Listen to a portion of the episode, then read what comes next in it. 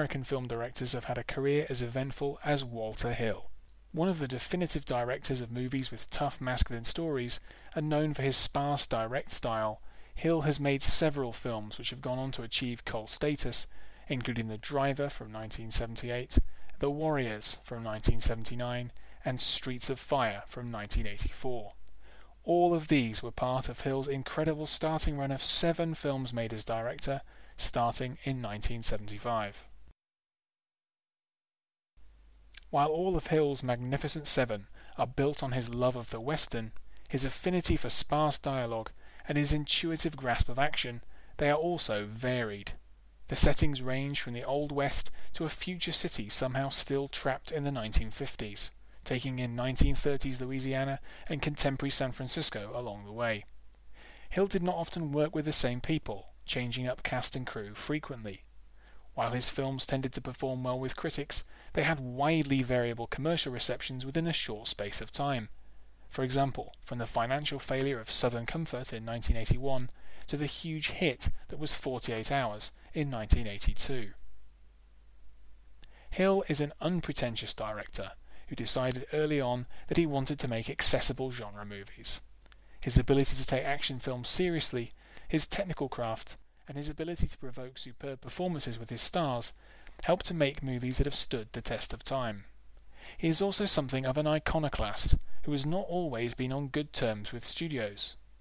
Strikingly, he found the time to co-produce Alien in 1979 and co-write its final shooting script, for which he went uncredited.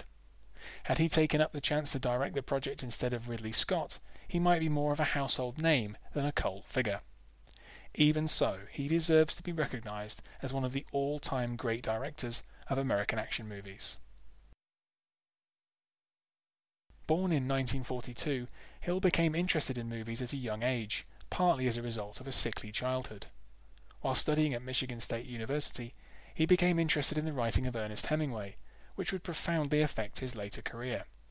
Eventually, he decided to take up screenwriting, specifically as a route towards eventually directing his own scripts. In the early part of his film career, Hill balanced screenwriting with working as an assistant director, learning these crafts simultaneously. Five of his scripts were made into films released between 1972 and 1975, including The Getaway, a mid-career hit for Sam Peckinpah, which starred Steve McQueen and Ali MacGraw. In 1973, a meeting with producer Larry Gordon would prove to be the decisive break in Hill's career a deal was struck for Hill to direct one of his own scripts for the first time. This film would be Hard Times. Now, tell me, how'd you make money? I knock people down. You mean like a prize fighter? No, they're pickup fights. The money's made on bets. What does it feel like to knock somebody down? It makes me feel a hell of a lot better than it does him. 1933. America had hit the skids. People were out of work and out of luck. Third refill costs a nickel. Life was as tough as a cheap steak. Suppose you've been down the long, hard road. Who hasn't? It was hard times. I got a husband in jail, no job, and no prospects. I don't look past the next bend in the road. A man had to live by his wits. Well, my man's just starting out. He's good, but I'd get long odds. What kind of odds you talking about? Five to one. Three to one. D. Or by his fists. Columbia Pictures presents Hard Times. Set in 1930s New Orleans at the suggestion of producer Larry Gordon, Hard Times was released in 1975 and focuses on an itinerant street fighter named Chaney, played in a career high performance by Charles Bronson. Hill had initially hoped for a younger star, and he and Bronson never worked together again, but the film benefits hugely from his tough, taciturn demeanour. The other main role is played by James Coburn, who portrays a fast-talking boxing promoter named Speed. This pairing of a reserved character with a more talkative one is an approach Hill would return to, most notably with 1982's 48 Hours.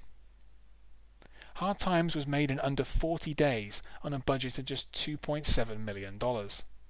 Later, Hill would credit the director of photography, Philip Lathrop, for being a significant help to him as a first-time director. Lathrop's clear, unfussy approach helped Hill capture the hard-hitting boxing scenes in which Bronson is a formidable physical presence. The film was a financial success, and because it was made on terms favourable to Hill, provided a launchpad for his career. He began preparing a second film to be released in 1978, The Driver.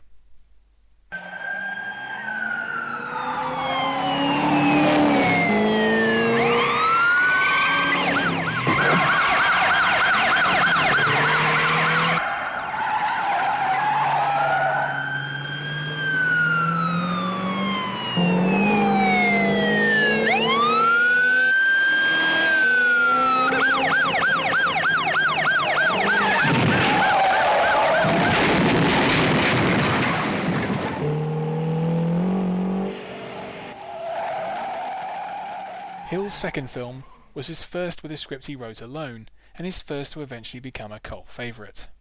Set in contemporary Los Angeles, the film stars Ryan O'Neal as a skilled professional getaway driver and Bruce Dern as a ruthless detective determined to bring him down. French actress Isabelle Adjani completes the triangle of main roles. The script is so terse and minimalist, even by Hill's standards, that there are no named characters.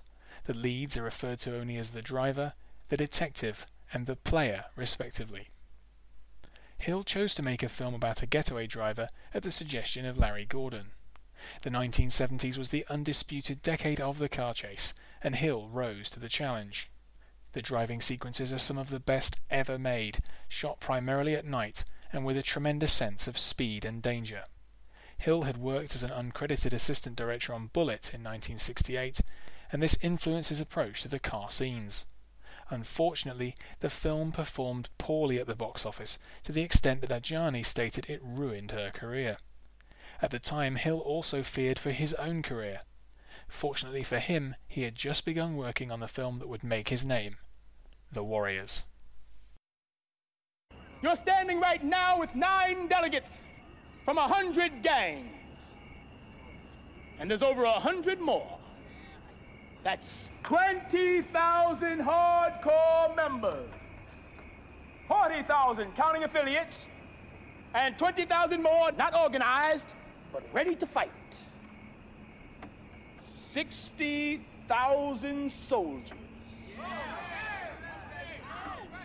Now, there ain't but 20,000 police in the whole town. Can you dig it?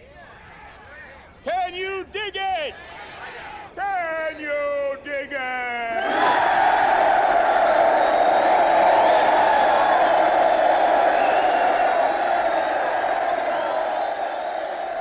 Even more so than his first two movies, The Warriors drew on Hill's interest in mythic, larger than life themes. Written by Hill and David Shaber, the script is loosely based on the 1965 novel by Sol Yurick, which itself was based on the Anabasis, the great adventure epic by the ancient Greek historian Xenophon. Hill worked wonders with this unlikely basis for a contemporary action movie. In place of ancient soldiers trying to return to the Greek cities, the Warriors focuses on the street gang of the title fighting to get back to Coney Island. Accused of murder, the gang are set upon by legions of gang members from many colourful factions, from the Gramercy Riffs to the Baseball Furies. Set in a mildly fantastical comic book New York City, the film is rich with crisp action and an atmospheric soundtrack by Barry De Vorzon. Upon release in 1979, the film quickly gained a cult reputation, which persists today. Hill had always been influenced by westerns. With his career back on track, he chose to make one of his own for the first time The Long Riders.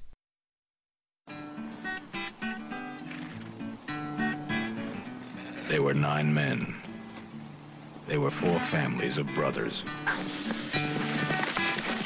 They rode together from Missouri to Minnesota and from Texas to Tennessee. They were the most famous outlaw heroes of the West. They were known as the Long Riders. This is their story, and it's as close to the truth as legends can ever be. Released in 1980, the Long Riders focuses on the notorious James Younger gang and has an unusual four act structure. The Northfield, Minnesota raid of 1876 is the climax of the film, but not its ending, which contributes to its unusual pace. The film also features a memorable performance by Pamela Reed as the outlaw Belle Starr, with James Remar as her husband Sam. While it was shown in competition at Cannes, The Long Riders is the least well known of Hill's early films. Today it is mainly remembered for featuring four sets of real life acting brothers the Keaches, Quaids, Carradines, and Guests. Today, the film is sometimes thought of as one of the best westerns of the 1980s, a time when the genre had mostly fallen out of fashion. The film was the first of several collaborations between Hill and composer Ry Cooder, whose music contributes significantly to the bittersweet atmosphere of the film. They would work together on Hill's next film for 1981, Southern Comfort.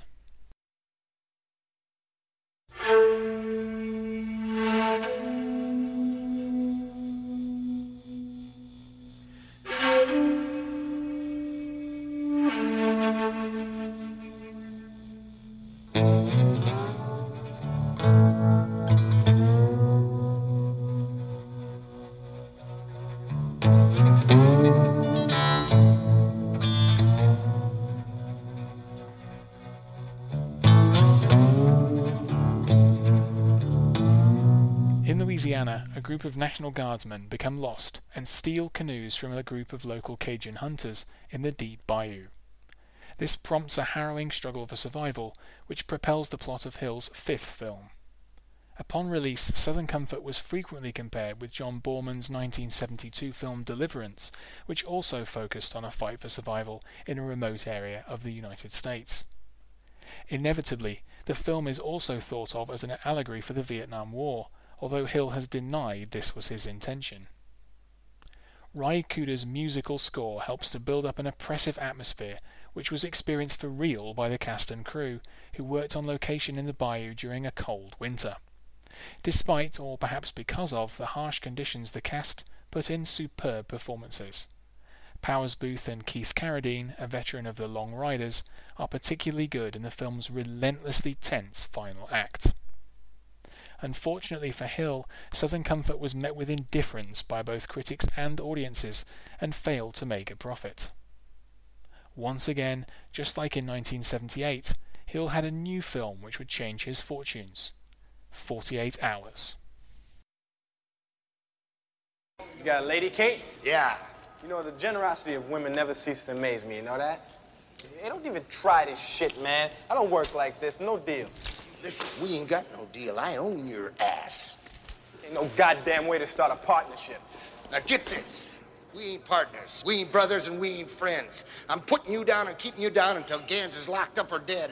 And if Ganz gets away, you're gonna be sorry you ever met me. I'm already sorry. With 48 Hours, Hill delivered by far his most commercially successful film, a smash hit which made nearly $80 million on a $13 million budget. Set in contemporary San Francisco, the film stars Nick Nolte as brutal cop Jack Cates and Eddie Murphy as fast talking convict Reggie Hammond. Together, the pair have just two days to bring down a gang of cop killers with whom Reggie has had past dealings. With this movie, Hill simultaneously helped to popularize the buddy cop genre and subverted it. Cates and Hammond are anything but buddies. They are as likely to kill each other as they are the villains. The extremely funny script was written partly by Roger Spottiswoode, who had edited Hard Times back in 1975. Once again, the idea for the film came from Larry Gordon, and the story was originally to be Hill's third set in Louisiana, before the San Francisco location was settled upon. The rapport between Nolte and Murphy and the visceral shootouts and chases lift 48 Hours far above standard cop movie fare and resonated with audiences. Due to the profitability of 48 Hours, Hill was given a free hand to make whatever project he wanted. Taking up this opportunity, he began to work on his most ambitious project yet, the retro urban fantasy released in 1984, Streets of Fire. I'll be coming for her. And I'll be coming for you, too. Sure you will. And I'll be waiting.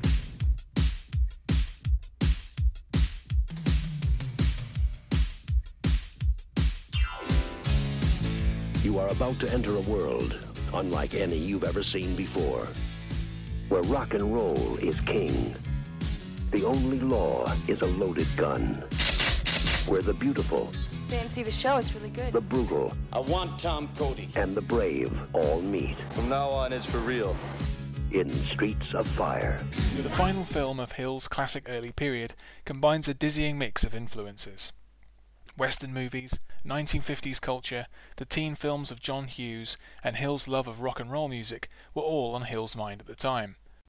To contain these disparate elements, Streets of Fire uses a unique setting described as another time, another place. Somehow both futuristic and trapped in the past at the same time, the film is set in an urban sprawl seemingly divorced from any outside world. Rain falls almost constantly, and neon is everywhere. Biker gangs rule the streets, and little in the way of authority exists in this rock and roll fable. The characters are mythic archetypes, like wandering hero Tom Cody, played by Michael Paré, the damsel in distress Ellen Aim, played by a 19-year-old Diane Lane, and the classic villain Raven Shaddock, played with relish by Willem Dafoe.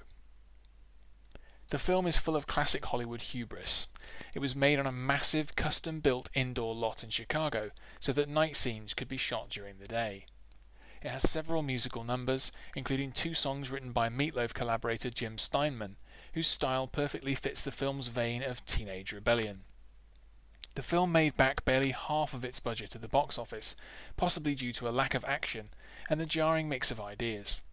However, its unique aesthetic, soundtrack, and atmosphere helped to make it yet another of Hill's cult favourites and one of the most visually striking films of the 1980s.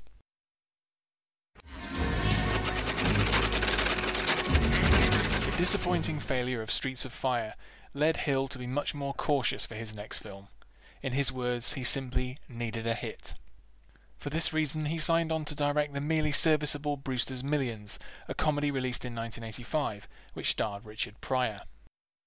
While the strongest phase of Hill's career was over, he would go on to make several more films worthy of attention, including Extreme Prejudice in 1987, which reunited him with Nick Nolte, and Red Heat, a Cold War buddy cop actioner starring Arnold Schwarzenegger and Jim Belushi that saw release in 1988. Now more or less retired, Walter Hill can rest easy knowing that he has made some of the most timeless American action movies and made an indelible mark on popular culture. Thanks for listening. For more articles and audio on books, film, video games, board games, and music, visit andyjohnson.xyz. To support me, go to patreon.com slash andyjohnson.